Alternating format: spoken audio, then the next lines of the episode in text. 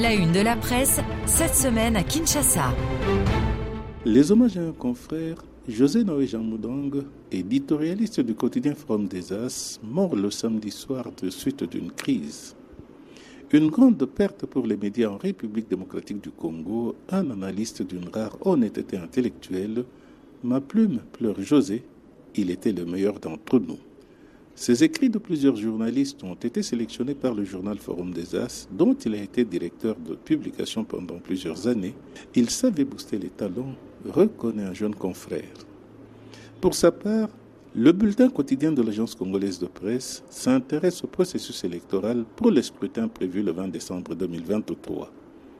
Les églises catholiques et protestantes félicitent la Cour constitutionnelle pour avoir rendu le processus électoral inclusif rapportent les confrères qui citent le coordonnateur de la mission d'observation des deux confessions religieuses.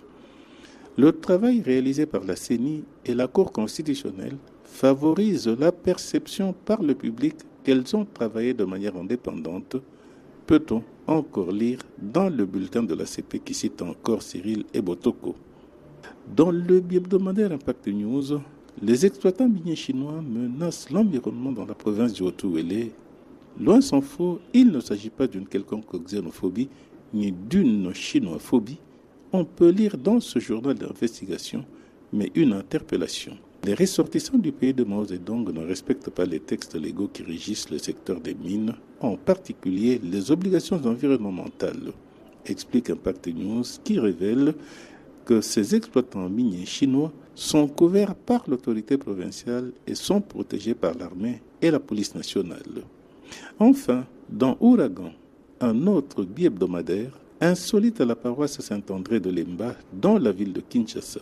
À la clôture du mois marial, les orteils du pied droit de la statue de la Vierge Marie ont soudain pris vie, rapporte ce journal sur base de plusieurs témoignages des fidèles.